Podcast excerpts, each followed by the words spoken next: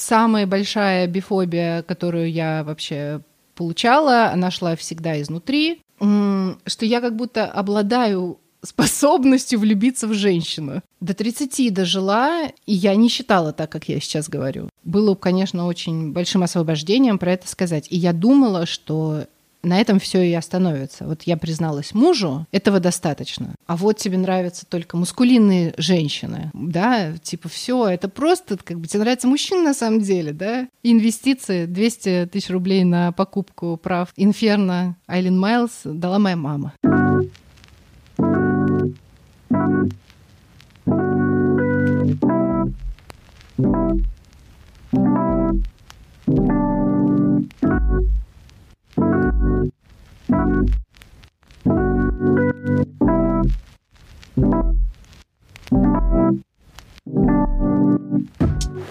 Всем привет! Сегодня среда и время нового выпуска. И сегодняшняя героиня Света Лукьянова я не узнала несколько лет назад, когда показания прошел бум под заголовком «Девушка из IT-компании избавилась от сексизма в компании». Я скину ссылку в описании. А потом Света ушла из этой компании и стала соосновательницей феминистского издательства No Kidding Press и женских писательских курсов. Параллельно издательству она еще начала петь. Естественно, начитавшись обо всем, что она делала, я попыталась нагуглить, случайно не лесбиянка ли она. Но нашла только то, что она замужем, и никаких упоминаний о ее, например, бисексуальности. Поэтому, когда несколько лет спустя я как-то при ней упомянула о том, что хочу делать подкаст, я была удивлена, что она предложила свою кандидатуру на поговорить. Подумала, я что-то не догуглила или неправильно поняла, но оказалось, что это она просто не так давно начала публично говорить о том, что бисексуальна. И в этом первом эпизоде, мне кажется, она достаточно подробно и понятно расскажет, почему. Почему это заняло столько времени и все-таки оказалось важным для нее. Ну и переходим к выпуску. Так, я, во-первых, очень рада, что мы с тобой говорим. Взаимно. Во-вторых, я когда готовилась, поняла, что все предыдущие интервью я предполагала, что говорю с лесбиянками. Уже в разговоре выяснялось, что, наверное, даже половина девушек говорила, что вообще-то считают себя бисексуальными, просто в какой-то момент выбрали называть себя лесбиянками, или не выбрали, или до сих пор не уверены, и я понимала, что все равно продолжаю задавать вопросы как лесбиянкам, потому что это вообще-то единственный опыт, от которого я могу отталкиваться, я понимаю, на какие ключевые точки вопросы задавать. А тебе я поняла, что тут всплывает сразу один такой большой вопрос, который, мне кажется, я не знаю, смогла ли ты его избежать, потому что даже когда в каком-то из выпусков я собирала истории про опыт секса какого-то, ну, на какую-то тему, и прислала историю женщина, часть историй о мужчинах, мне прямо в ответах, в, в комментариях пришло фидбэка в духе, что тут делает эта история, почему она тут. И моя попытка объяснить, что, ну, у бисексуальных людей вот такой опыт тоже может быть, и я не ну, а я выбираю не редактировать из ее голосового, не, не, не убирать часть с мужчинами, если она посчитала важно ее рассказать. Она же рассказывает не только о нем. Понятно, что только о мужчинах было бы неуместно звучало в таком подкасте, но так как она рассказывает вообще о важных для нее опытах, я не могу вырезать конкретно мужчину, потому что так это не работает. Мне кажется, что, я не знаю, прилетало ли тебе еще, но как будто бы, когда ты понимаешь, что ты бисексуален, то дальше вопрос в том, что это как будто бы сильнее отталкивается от отношений, которые у тебя сейчас есть. Потому что если у тебя сейчас не мужчина, то тебе могут прилетать вопросы я не знаю, то тогда теряешь немножко бонусов гетеро мира, но если ты называешь себя бисексуальным и встречаешься только с мужчиной, я уверена, что сообщество не френдли себя ведет и исключает из него. Да, это бисексуалы, люди Шрёдингера. Да, да. Когда ты в отношениях с мужчиной, ты гетеросексуальный. Если с женщиной, все лесбиянка. И, а в принципе не, не существует такой, как это, э, моногамной конструкции, в которой ты можешь полностью свою идентичность проявлять. Ну и так получается, что это еще не дает, не дает существовать идентичности вне отношений. Да, да. На самом деле я, по правде говоря, практически не сталкивалась ни с каким... Не сталкивалась, наверное, с прямой какой-то дискриминацией или каким-то таким отношением внутри сообщества, но самая большая бифобия, которую я вообще получала, она шла всегда изнутри, и все, что говорят, все, что мне можете сказать, я уже себе сказала много-много-много раз до этого. И эта бифобия, она, конечно, тоже не рождается изолированно внутри, это все равно то, что я где-то тоже видела, где-то читала, а, видела по отношению к другим людям. И вообще это интересный момент, потому что очень долгое время я внутри этой идентичности своей и находилась в ситуации, ну, я не настоящая ЛГБТ, как бы мне не стоит вообще даже заикаться и про опыт свой рассказывать, и как-то отвлекать на себя внимание. Я этого всего не, не заслуживаю. И люди, которые делали это, люди, которые даже, может быть, там писали э, про какой-нибудь там Pride и какие-то такие там фотографировали с флагами. Я такая, да что вы выпячиваете? То есть никаких вопросов к ЛГБТ, да, вообще и К+, вот ни, к ним никаких, но вот вы-то что, чуваки, у нас все нормально, как бы.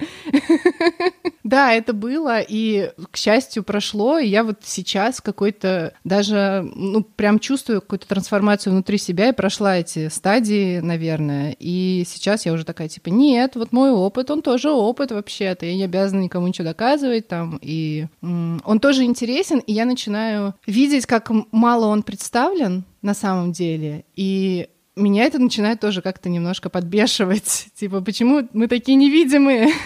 Тебе тогда как тебе комфортно представиться? Вообще вопрос идентичности и названий очень актуальный. Изначально я пришла к тому, что я бисексуальная женщина. А, но также я могу использовать, э, говорить при себе, что я квир-женщина, подразумевая, что ну просто не гетера, да, как будто бы это какое-то более широкое понятие, и его удобно использовать в общении с иностранцами. Но для меня слово бисексуальность вообще играет большую роль. Наверное, это первое слово, которое я услышала до того, как я услышала слово квир, что случилось много позже э, 20 лет моих, да. А то, что я, не знаю, на MTV увидела и услышала и узнала, что есть такая штука, это была бисексуальность. И видя, естественно, все эти как бы бои вокруг пан или би, и вы там трансфобки, а вы нет, мы не трансфобки. В общем, все эти штуки, я такая, ну вот типа я, видимо, такой уже старый человек, мне вот это би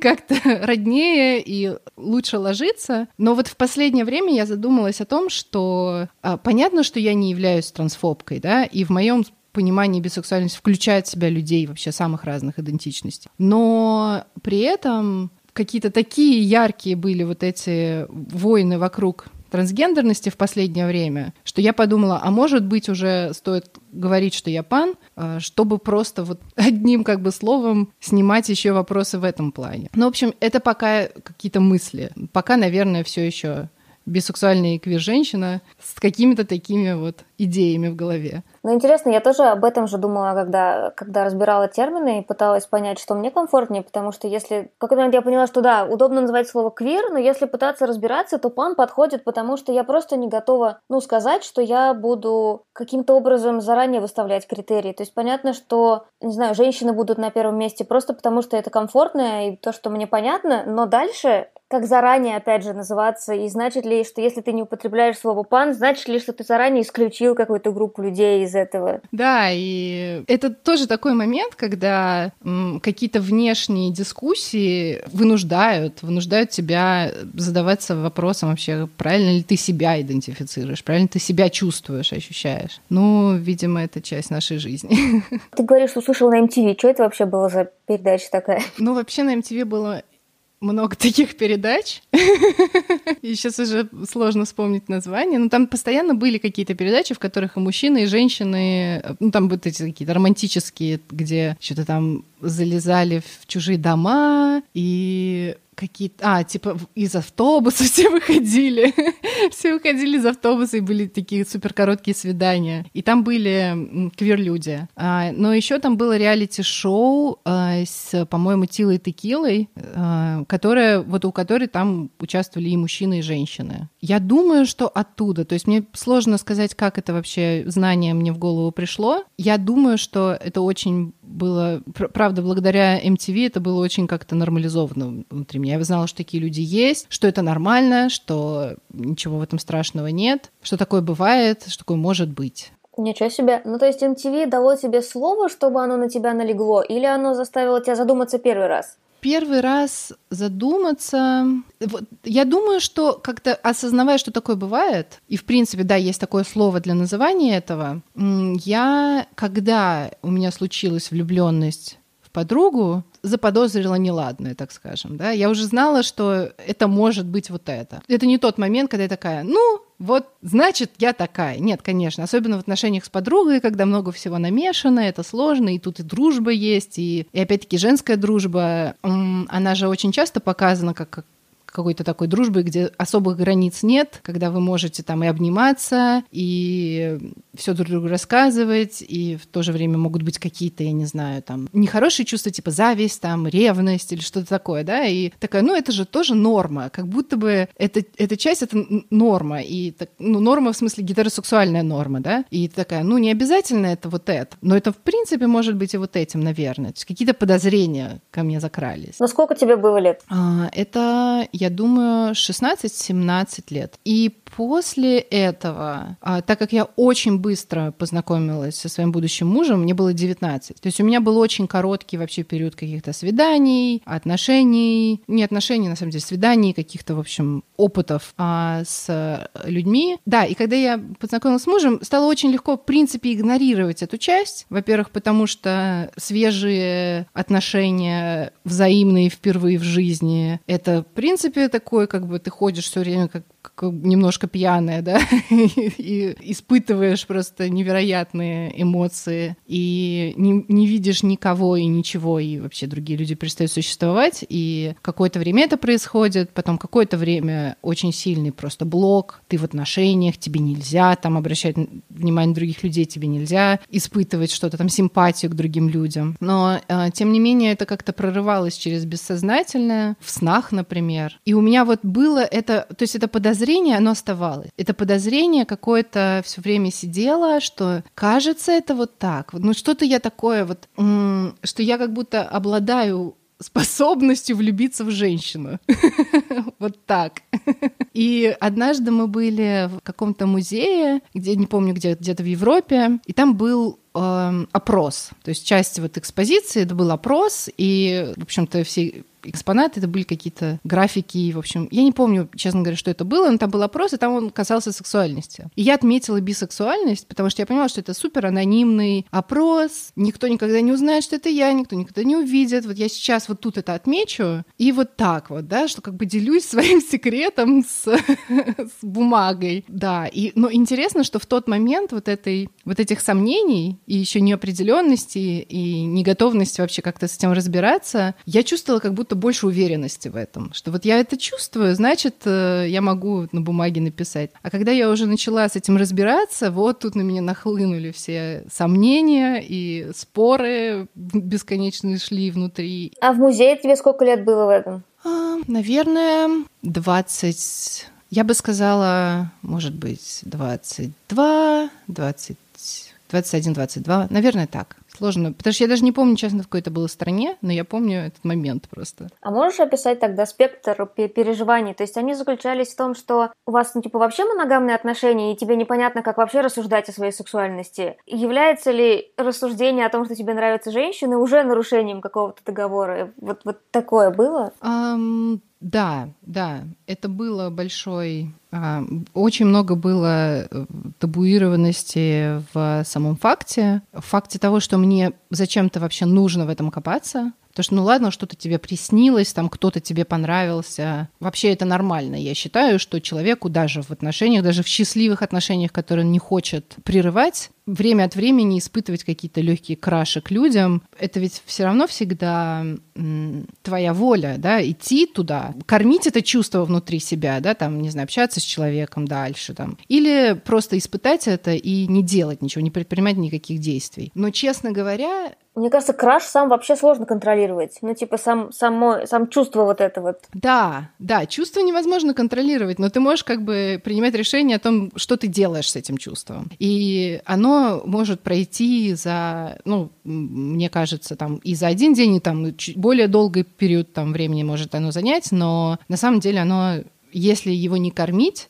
проходит. И да, и, но на самом деле я до 30 дожила, и я не считала так, как я сейчас говорю. Я считала, что все, короче, ничего нельзя, что моногамия — это когда ты любишь одного человека, хранишь верность одному человеку, и даже в мыслях, короче, никаким образом не, не, не изменяешь.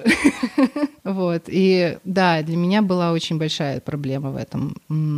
Я думала, я на самом деле была удивлена э, реакцией, как бы, когда я сказала мужу, а, потому что он абсолютно никак, у него не было никаких этих вещей. То, то что какие-то, в общем, это были мои моральные, не знаю, нормы, а он отнесся ко всему гораздо спокойнее. А я так долго это все мучилась, скрывала, переживала эту тайну внутри себя, не имея возможности ни с кем ею поделиться. Но у него не было в смысле предрассудков касательно того, что думать можно о других людях? Да, и, во-первых, мы это никогда не обсуждали, но потом, когда мы это обсудили, да, оказалось, что у него и в этом плане. В плане каких-то легких крашей тоже нет предрассудков. И в, и в моей сексуальности тоже никаких вообще вопросов. Он мне более того сказал, ты же мне уже говорила. Потому что когда-то на заре э, юности, когда мне приснился сон про какую-то девушку из университета, я ему тут же рассказала про это, ну, с таким ха-ха-ха, типа, какой прикол, как бы, но это же ничего не значит, в таком духе. А он это как-то воспринял, что, ну вот, ты, значит, бисексуальна.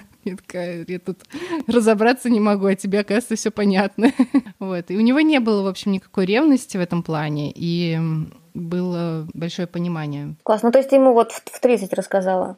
28, кажется, это было. Почти 10 лет ты сама с этим чувством ходила? Ну, нет, не, не почти 10 лет. То есть было же вот так, что я правда это игнорировала, и это как-то не возникал вопрос. Он как-то возник ближе к 25-26, может быть. Да, и он, он вот просто это, это я уже не смогла это игнорировать, потому что это как-то э, стало таким заметным. Не потому что я в кого-то влюбилась в жизни, а потому что я начала через э, поп-культуру это как-то воспринимать и понимать, что а вот эти там, вот, этот, вот эта актриса буквально, да, вот заставляет как-то смотреть и впитывать, и хочется смотреть любую как бы ерунду, в которой она снялась. И начинаешь думать, тогда что это значит? Потому что хорошо, тебе было 18 лет, ты ничего не знала про ЛГБТ, не была в активизме и считала, что это все окей, как бы, и не надо об этом лишний раз задумываться. А когда ты уже все это знаешь, там смотрела какие-то фильмы про квир-людей, там и общалась с квир-людьми, и вообще знаешь все эти как бы словечки там, и, и такая, хм, а ты вообще не думала, что это тебя тоже касается? Ну, это интересно, что ты вот так говоришь. Это же правда так, что вот вроде бы теоретически мужу может быть как будто бы не имеет отношения, вообще не имеет дела никакого, бисексуальный ты или нет, если ты с ним в отношениях. Но как будто все равно важно обновить знания о себе. Чтобы он переписал строчку в, в, в карточке про тебя. Да. А, у нас еще очень открытые отношения мы, в смысле, открытые, откровенные, не открытые, открытые. Мы э, просто много разговариваем, проговариваем, и для нас, э, естественно, не иметь секретов друг от друга, не иметь тайн, не иметь каких-то, в общем, недоговоренностей. А, и это было очень, мне очень сложно. Это так, такие у нас отношения, потому что я думаю, что мы оба к этому очень склонны. И для меня иметь этот эту тайну, и это было сло, тяжело. И это как будто бы обрастало тоже каким-то виной за то, что я это испытываю, виной за то, что мне важно, что это есть, э, виной за то, что я про это не говорю. Просто сказать тоже сложно. Было, конечно, очень большим освобождением про это сказать. И я думала, что на этом все и остановится. Вот я призналась мужу, этого достаточно. И долгое время было так. То есть, опять, это какие-то вот шаги, ступени. Правда, ты из одной ступени в другую, потом, значит, все, мужу сказала. А я сказала мужу, и я написала эту э, анонимную статью в «Батенька, да вы трансформер». И идея, э, мысль о том, что она будет именно анонимной, пришла, когда... Ну, уже вот мы сдавали ее. То есть, правда, думали, типа, как повернуть так или сяк. И в конце все-таки я пришла к выводу, что мне как-то некомфортно, да и зачем. И, ну и там, в общем, в конце статьи написано про то, что я не хочу, чтобы родителям там донесли или как-то. Давайте не будем. Потому что в тот момент я, правда, была не готова к этому. Если бы это случилось, у меня внутри не было всех этих уверен. Это, эта статья все еще писалась из позиции, как бы, я не очень уверена во всем этом, как бы, я вроде уверена, но, знаете, все-таки еще не очень уверена. И Потом я поняла, что, несмотря на то, что там самый ближний круг знает, и в, я очень много общаюсь в таких сообществах, где я могу совершенно спокойно про это говорить, да, фем-сообщества, всякие активистские сообщества, где, ну, все такие, или все очень нормально к этому относятся, и можно быть свободной в, в этих мирках. И вот однажды я была как раз в этом мирке, а я была на ребрах Евы, и в качестве, в общем, ученицы в их школе, и когда я вышла из этой школы, и я помню, что я шла по аэропорту, я такая, вокруг все, короче, обычные, все, все, короче, гетера вокруг. И они думают, что я тоже гетера. Я такая, блин, и вот сейчас я опять возвращаюсь как бы в, в этот свой обычный, привычный мир, где вот, вот все такие, и, и я как будто такая, и никто не знает, и сказать никому нельзя. И меня это очень расстроило. И я такая, оказывается, для меня как будто бы важно, важно важно иметь возможность общаться в такой открытой среде за пределами какого-то вот 10 дней в Санкт-Петербурге. Вот, но я к этому шла какое-то время, и на Новый год я написала пост в Marketing Press, там я каждый год составляю список лучших клипов, а в этот раз был, по-моему, список лучших песен или альбомов, квир-альбомов даже, более того. И там я, в общем, закинула, закинула информацию. Это был такой как бы камин на очень мало человек, пробный, и не было никакой реакции на самом деле. Но очень мало человек это сколько? Ой, я даже не смотрела, сколько его прочитала. Мне кажется, может быть, человек 200. Ну, то есть, ну, людей... как Очень мало человек — это три. Ну да, да. Ну, ну, три уже было до этого, да. Но ну, это вообще такой, конечно, момент того, что я сейчас перехожу в, в ситуацию, в которой я в интернете могу довольно откровенно про это говорить, но там, скажем, семья у меня не знает. И когда я писала эту статью, я думала, я, так, я там так и написала, что я скажу родителям, я скажу друзьям, и хватит, нормально, короче. Бабушкам, дедушкам знать не обязательно, они старенькие. А, а сейчас я такая, а зачем вообще как бы говорить родителям? Может быть, и не стоит. И сейчас такая, в общем, момент, когда в интернете я про это говорю, а в семье нет. Но родителям ты не говоришь, потому что, ну, тоже есть какие-то... Для чего им эта информация? Или, или просто важно обновить апдейт о себе? И, или, не знаю, или ты знаешь их отношение к ЛГБТ-повестке вообще, чтобы, например, тебя напрягало? Не, я думаю, что они бы, ну, как бы я не, я не предполагаю с, с их стороны вообще никакого, никаких переживаний по этому поводу, потому что я замужем, и, ну, мне как бы, да, ну, что переживать, да, все нормально, она замужем, еще не родила, конечно, но вот как родит, все будет полная золотая звезда, и можно уже выдохнуть совершенно спокойно. А, да, и в плане отношения к ЛГБТ не у меня довольно либеральные. Ну, с папой мы, конечно, много, много спорили по этому поводу. Мне удавалось его переспорить. Через неделю он возвращался к этой теме, как будто спор не происходило. Но на самом деле они, я думаю, что так сильно меня любят, что не, не будет это никакой проблемой. Мне просто кажется такой кринжовый разговор вообще. И какие, то есть возможные какие-то вопросы, и и Б, и М, и, ну, в общем, мне кажется, им будет тяжело, мне будет тяжело. Зачем? Ну, получается, знают типа муж, друзья и все в интернете. Ну да. А нет вероятности, что родители узнают через интернет? А, ну, есть. Мама зарегистрировалась в Инстаграме, но она не читает мои сторис. Я ей сказала, мам, я тебя забаню, потому что я забанила тетю, например. я считаю, это здоровая ситуация, когда ты банишь родственников, потому что им это знать не надо. Они Инстаграм используют, чтобы фотографировать свои цветы. Я использую Инстаграм для других целей. Я, наверное, забаню ее просто, правда. Вот. И папа добавился в Фейсбуке, но он забыл пароль. Я, конечно, хожу по тонкому льду с одной стороны, с другой стороны стороны. Ну, в общем, есть какое-то ощущение, что, возможно, в какой-то момент мне придется им сказать, потому что они могут это, смогут это узнать другими путями, да. Но это предполагает какую-то мою там возрастающую известность или что-то такое, чем пока в принципе не пахнет, и поэтому можно пока об этом не думать. с музыкой было супер прикольно, потому что когда я вернулась с ребер Евы, как раз, и вот а, на ребрах мы ходили на митинг 9 мая, 1 мая, господи, 9 мая митинг. Два абсолютно разных события. да, мы ходили на митинг 1 мая, и там шел дикий ливень. Людей было очень мало, и это был вот этот беспрецедентный случай, когда разрешили развернуть радужные флаги и скандировать э, лозунги, и забрали что-то типа пару активистов. До сих пор не могу понять, как это происходит, потому что вот идет толпа, там 20 человек э, с радужной символикой, заходят полицейские внутрь, берут одного парня и уносят, как бы. Что это за акция? Вот. Да вот, никого не заставляли их там сворачивать. И люди кричали, что выйди из шкафа, верни себе гордость. И у меня так, короче, накрыло, что я-то не могу выйти из шкафа и вернуть себе гордость. И... Ну и опять-таки вот этот момент того, что, во-первых, была очень сильная депривация, потому что на ребрах его никто не спит.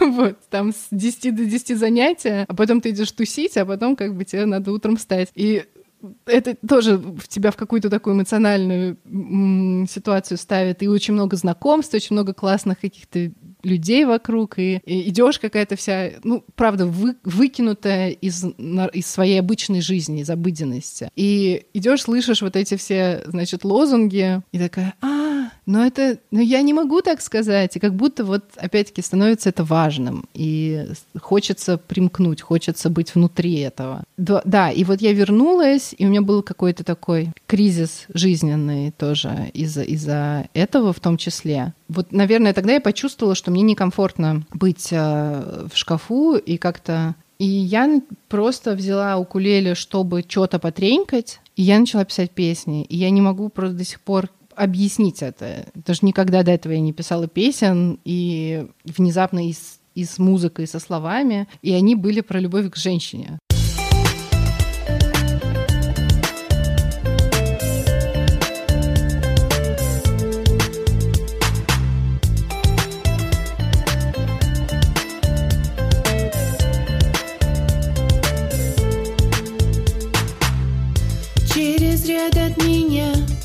Девушки рубашка того же цвета, что и твоя.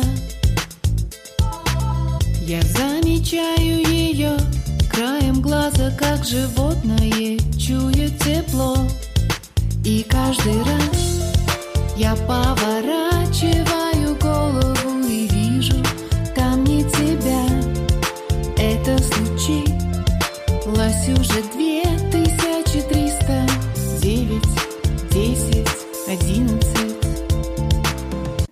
каким-то вот этим образом это все начало выливаться, и потом все довольно быстро закрутилось, потому что я быстро написала там пять или шесть песен, а, показала их мужу, который у меня музыкант. Мы принесли их нашему знакомому музыканту. Он сказал, давайте быстренько сделаем. Мы начали их быстренько делать. Мы начали выступать буквально там через два или три месяца того, как мы это все делали, у нас было первое выступление. Совершенно абсолютно чудовищное, конечно, потому что если делаешь что-то в первый раз, ты делаешь это очень плохо. Но и вот так вот это и понеслась как-то это, эти лошади. И это тоже было для меня способом проявлять, да, выходить, при, приоткрываться.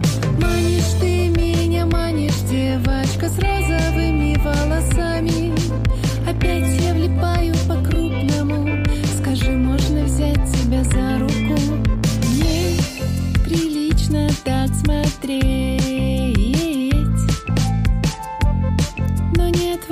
глаза но оказалось, что люди этого вообще не считывают. То есть люди просто не понимали. У меня даже есть какой-то типа отзыв в интернете, куда-то там я прислала в какой-то паблик, и человек написал, непонятно, почему, значит, э, героиня обращается к женщине. Как-то так, что, типа, что это такое? Типа, неправильно использовали местоимение. И просто знакомые, друзья, может быть, у них возникали какие-то разговоры за моей спиной, но никто просто... Все, это норма, все нормально. Свет замужем, бисексуалка Шрёдингера. И, ну, такая песня, такая музыка. На свадьбе однажды у своего друга играла. Ко мне подошел какой-то гость, естественно, подвыпивший уже, конец свадьбы, и сказал, не хочу обидеть, но очень интересная музыка. Когда у вас что-то выйдет, пришлите, ладно?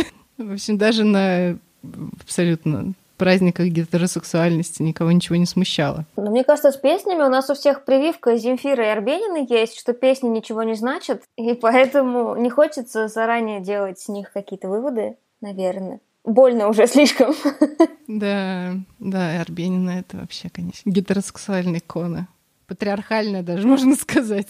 Ну да, да, я понимаю. Почему-то мне казалось, что песни с тобой дольше, чем, чем издательство. Нет, это не так. Это не так. Ну, а издательство просто существовало больше года подпольно. Мы его открыли, в, просто ООО завели в семнадцатом году, и на «Ребра Евы» я поехала уже издательницей, хотя не было ни одной книжки. Вот, я показывала, значит, презентацию, на которой три не вышедшие книжки но уже купленные, уже находящиеся в работе. И когда я... Вот первый концерт, это, значит, лето 18 года, ну да, да, собственно, бумажная книжка вышла там спустя несколько месяцев. Да, получилось так, что как будто так.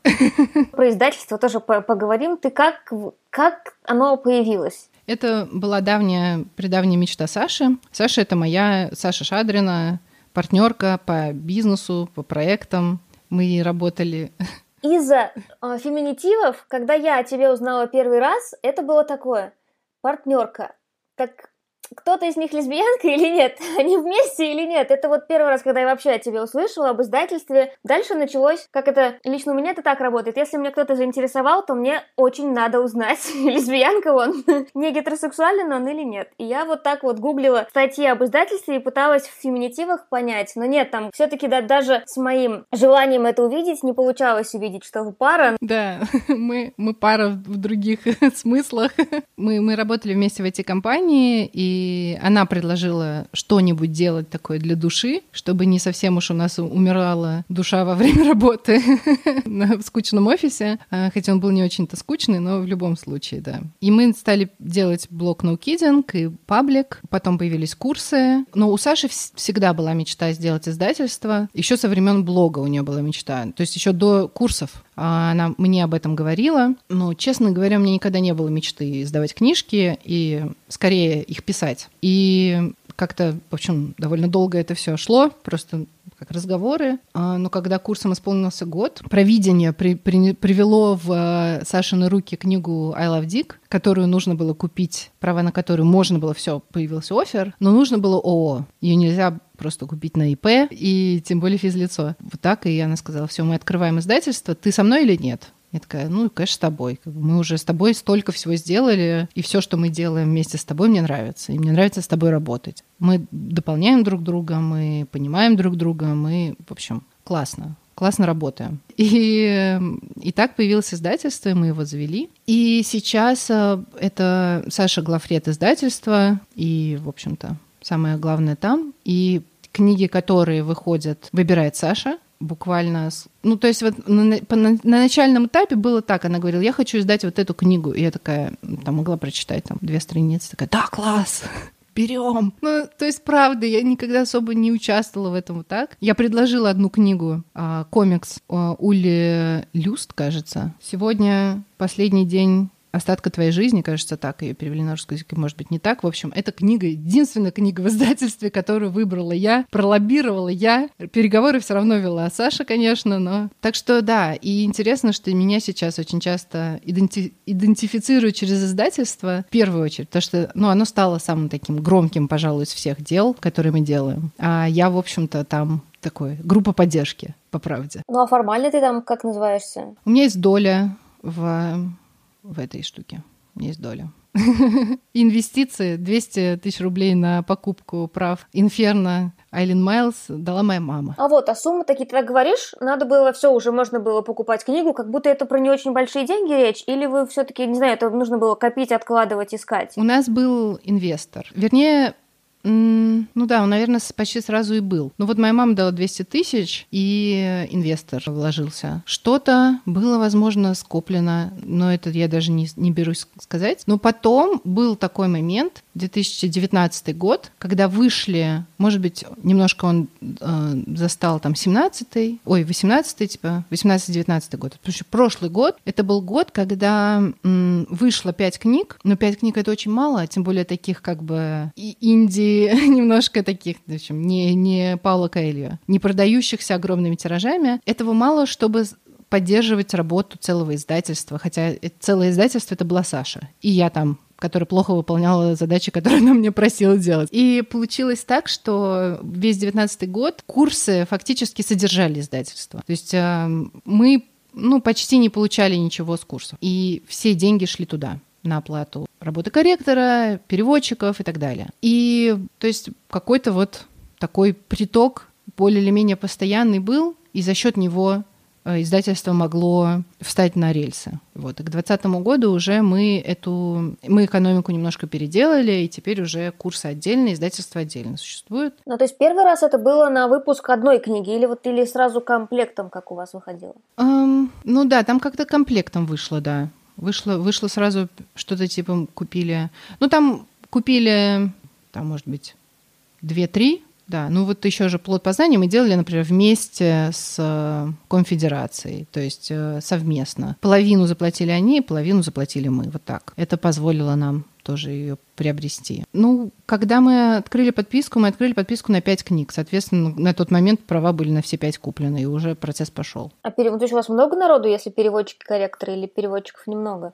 Э, мы со всеми работаем удаленно со всеми сдельно. А, сейчас, вернее, не, не со всеми. у нас сейчас появились а, сотрудники, у Саши там в издательстве, сотрудницы, а, но это тоже в 2020 году только. Весь 2019 год — это фактически Саша и какое-то количество просто фрилансеров или там удаленных сотрудников, которые сдельно работают. А курсы тогда, то есть они... Это была твоя идея или нет? Как они появились? Все идеи, которые появляются у нас, все идут от Саши. вот, это правда. Поэтому я не хочу как бы терять ее. Нам не необходимо для роста. Слушай, я здесь сама не додумываюсь до таких вещей. Я, может быть, додумываюсь. То есть Саша визионерка. Она реально видит вперед, да, что у нас будет дальше. А я такая м-м, придумываю какие-то финтифлюшки на ходу. Она вкидывает идею, я такая, а мы из этой идеи сейчас вот тут вот это, вот тут вот это. Какой-то такой у нас. Видимо, поэтому так хорошо работаем, что вот правда, просто сходимся в этом. И она нашла эти курсы. Мы, э, вот, э, она думала, путь к издательству, у нас есть блог, в который мы пишем в свободное от работы время. Соответственно, статьи выходят раз в несколько месяцев, и не удается превратить его в медиа, которое бы что-то выпускало постоянно. И она говорит, ну давай пусть нам будет больше статей, которые пишут другие люди. Нам писали до этого люди, типа, я хочу написать тоже для вас статью там. У меня уже даже есть тема. Мы такие, да, супер, давайте присылайте, мы как бы поможем редактурой, там, картинки, ну, в общем, поможем всем, чем можем. Но очень часто люди пропадали, а, потому что не так просто найти мотивацию, когда ты работаешь в офисе, еще приходить и писать статью, это долго, муторно, сложно и требует особого навыка. И Саша искала, может быть, она искала, как, в общем, была такая идея, и если зайти в архив нашего блога, там в конце вышло несколько статей других людей. То есть мы встали как будто бы на этот путь. И тут Саша нашла курсы Red Like a Girl, а, британские, ей очень понравилась концепция, и понравилась, в общем, вся эта история. И она мне сказала, а вот такие есть курсы прикольные, не привезти ли нам их в Россию, может быть? И я сказала, да, конечно, давай, давай, пере, давай привезем. Но они зашли сразу или нужно было объяснять, что это такое и почему людям туда идти надо? Первые два набора э, был аншлаг. И в Москве, и в Москве он дольше длился, на самом деле. Но в Казани первые два набора был полный аншлаг, очень быстро э, заполнялось 12 мест. Благодаря тому, что у нас был вот этот паблик на 5000 человек, э, был этот блог, то есть было какое-то количество людей, феминисток, чаще всего, или девочек, интересующихся феминизмом, в общем, разделяющих эти ценности, которым вот тема письма, письма была тоже интересна, любопытна, которым хотелось, я думаю, какого-то такой движухи какой-то. И нам ничего вот объяснять не пришлось, по правде. Ну, мы написали какой-то текст максимально там подробный, сделали страничку на тильде и сразу очень хорошо стартанули. Но мы стартанули, видимо, благодаря тому, что вот этот ресурс людей, количество людей, которые ждали и хотели, сразу пришли на первых два курса. И потом уже мне в Казани стало гораздо сложнее набирать курс. Пришлось разбираться в рекламе, пришлось что-то думать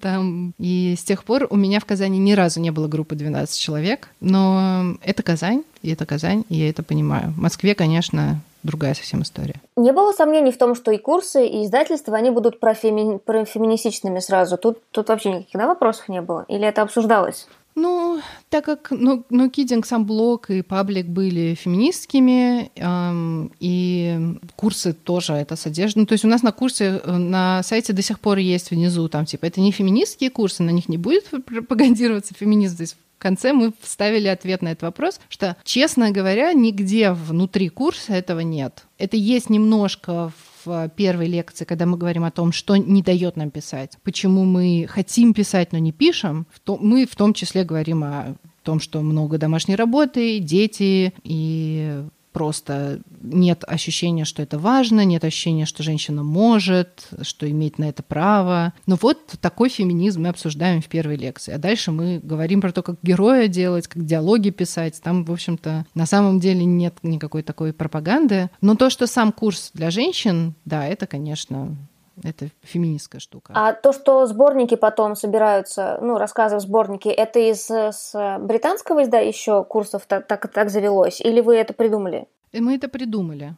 Да, мы это придумали. В Британии у них гораздо больше получается выходов прямо в книге. То есть э, писательницы пишут, вот э, сходила на курс, написала книгу. Но там и возраст повыше у тех, кто ходит. И очень часто ходят там э, женщины уже с опытом, уже готовые писательницы, у которых, может быть, уже даже что-то было до этого, а за структуры, за тем, чтобы вот, а теперь я хочу написать книгу, в общем, какие-то такие штуки. Поэтому там, может быть, нет в этом нужды особой. Ну и плюс, опять-таки, у Саши, Саша хотела издательство, соответственно, книга у нее всегда в голове присутствовала. Ну, мы это придумали делать. И первый сборник это был просто сборник выпускниц текстов, написанных за этот год, а дальше уже это всегда open call, и там не только выпускницы, там и в том числе и э, люди, которые у нас не учились никогда. Ты как будто не договорила про вообще свои внутренние переживания, в, если ты уже, например, понимала, что тебе нравятся и женщины, то в чем была проблема, не как это не артикулировать вовне? Тоже поняла, что нравятся женщины, да. Вообще, это такой как бы двоякий момент, потому что, с одной стороны, когда я поняла, да, и приняла, что мне нравятся женщины, многое в моем детстве приобрело смысл. То, что раньше было чем-то непонятным, странным, в общем, каким-то, да, там, не до конца ясным, вдруг стало очень-очень понятно, потому что все, в общем, дружбы, в которых на самом деле какие-то были не, не, не совсем дружбы, да, все случаи там, когда вот я сидела в первом классе за партой 1 сентября, и заходит девочка в класс, и у нее такие какие-то в общем, супер женственная такая, да, в первом классе уже на каблучках. И у нее что-то юбка такая валанами, она идет так еще ведрами немного виляет, и юбочка это виляется, и какие-то волосы у нее супер длинные. И я такая, какая девочка! Надо с ней подружиться. И то, что я этот образ до сих пор помню, да, ну вот ну как так? Ну почему? И, в общем, многие вещи стали понятнее, но в то же время разрешить себе взять эту идентичность было непросто, а, потому что, как хорошо, когда я продралась через вину за то, что я в гетеросексуальных э, моногамных отношениях и смею о чем-то еще таком думать, да, хорошо, я это, прошла этот этап думать можно, да, ты не можешь контролировать то, что ты думаешь, то, что ты чувствуешь. Все равно был момент того, что, ну, а ты точно знаешь, а как бы, а ты не хочешь проверить, а может тебе вот на, в теории все это кажется интересным, а на практике ты нифига ничего не сможешь. И, в общем, какие-то такие все вещи, э, и то, что там, а вот тебе нравятся только мускулинные женщины, да, типа все, это просто, как бы, тебе нравится мужчина на самом деле, да, ну вот просто масса-масса всего этого этого как-то валится и постоянный вообще... Не сможешь что? Не сможешь отношения или ты или речь про секс? Ну, ну, в принципе, ну, не, ну, в принципе того, что вот в теории как бы все может быть прекрасно, а на практике окажется, что не понравится, знаешь, это окажется, что нет, не сработает, или там, ну, ну, какой-то такой тоже, ну, бред на самом деле, да. Но опять-таки это же еще все с, с таким как бы страхом и незнанием связано, потому что, а как вообще женщины занимаются сексом? Это же просто тайна. Это невозможно даже себе представить. Это же, это, это заставляет задуматься о том, что такое вообще секс и что понимать под этим. И, соответственно, понимать не только пенетрацию, там, неохота говорить, такой милый разговор, не будем вводить сюда биологические термины, вы понимаете, да, о чем я говорю. Это, это тоже, мне пришлось как бы с этим тоже понимать, что вообще-то, да все секс, все секс. И, э, и в моих отношениях на самом деле это расширило как-то для меня понимание, потому что до этого я думала, что ну вот это как бы, ну, про петинг или что-то, да, там, ну, какой-то ну, прикол нормально, но не настоящий секс. Да, вот, ну, секс это вот только вот это. А я такая, нет, это все секс. И просто, и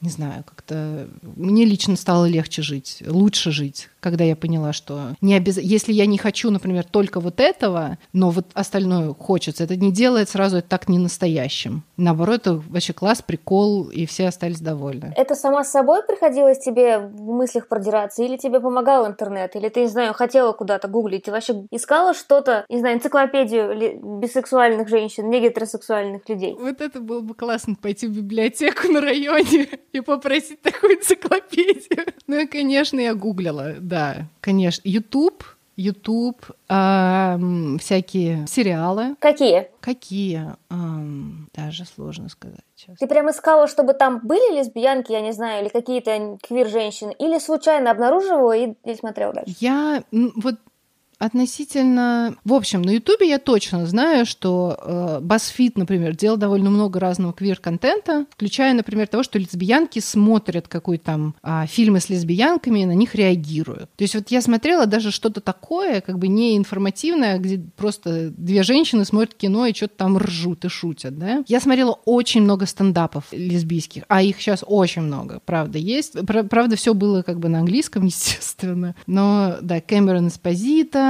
Fortune Filmster, кто там еще у нас есть? Ну вот э, ex-wife Кэмерон Эспозита Бучер, но Ханна Гетсби еще тогда не было, но Ханна Гетсби, конечно, тоже сюда. В общем, я смотрела вот этих всех персон, я смотрела, в общем, Одним из как бы важных таких якорей в моем, поним... в моем осознании был а, сериал Джилл Солвей «I Love Dick», собственно, да, книга, которую мы издали. Но она сделала, они Джилл, небинарная персона. Они сделали э, гораздо более квирный сериал, чем книгу. И вот я смотрела сериал э, этот, и потом я смотрела очень много интервью с Джилл. А Джилл была в отношениях, были в отношениях с, э, собственно, Айлен Майлз, в общем, я не знаю, какой-то сложился, а сейчас, а потом были в отношениях с Ханной Гэсби. В общем, это какой-то вот, ты чувствуешь какую-то причастность к какому-то этому квир-миру. Ходишь там, смотришь одно интервью, другое интервью, а тут, а тут, а, какие-то, в общем, а, штуки. А, сериал One Mississippi. Очень классный сериал, и, к сожалению, только два сезона вышло. Там Тигнатара, тоже лесбийская стендаперка, комедиантка. И это как раз очень подходящий фильм, сериал, потому что там Тиг, а, очевидно, квир женщина, и у них происходит, в общем, с коллегой какой-то такой непонятная, в общем, химия, а коллега в отношениях с мужчиной. И в какой-то момент коллега начинает смотреть лесбийское порно, чтобы опять-таки тоже понять, что же там вообще происходит, и, и то, что она чувствует, и, в общем, как это все понять и обозначить. Но я не смотрела порно. Я, в общем, думаю, что это худший способ какую-то фактологическую информацию набрать. Но ты как будто русскоязычных не пыталась гуглить? Нет. М-м. Нет. Да, но у меня так совсем.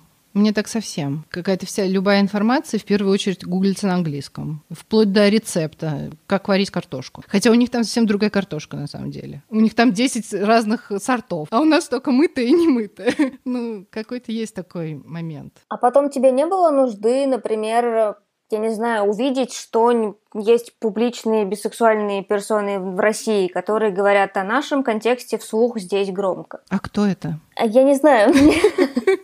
такой, знаешь, момент вообще очень сложный, потому что даже если я про кого-то что-то слышала, знаю, потому что, конечно, когда тебе что-то интересно, как магнит просто маленькие шурупчики, ты всю эту информацию на себя налепляешь. А потом ты понимаешь, что ты не можешь это сказать, потому что а вдруг человек вообще не аут, а вдруг ты это слышал где-то в приватной беседе. Сейчас я ну, случайно совершу какой-то аутинг, и что-то такое произойдет. Поэтому вообще сложно. Просто есть, есть такой момент того, что все ну, у любого человека есть какие-то идеалы, не идеалы. В общем, люди, на которых ты равняешься, да, какие-то уже более там, достигшие большего, чем ты, зачастую более взрослые, на которых ты смотришь с таким, в общем, уважением, обожанием, и за которыми следишь, и из которых на самом деле черпаешь тоже и вдохновение, и силы, и мотивацию на то, чтобы что-то делать самой, стать такой же, как они. И для меня, конечно, эм, мой пантеон, он какой-то весь очень, очень заграничный, очень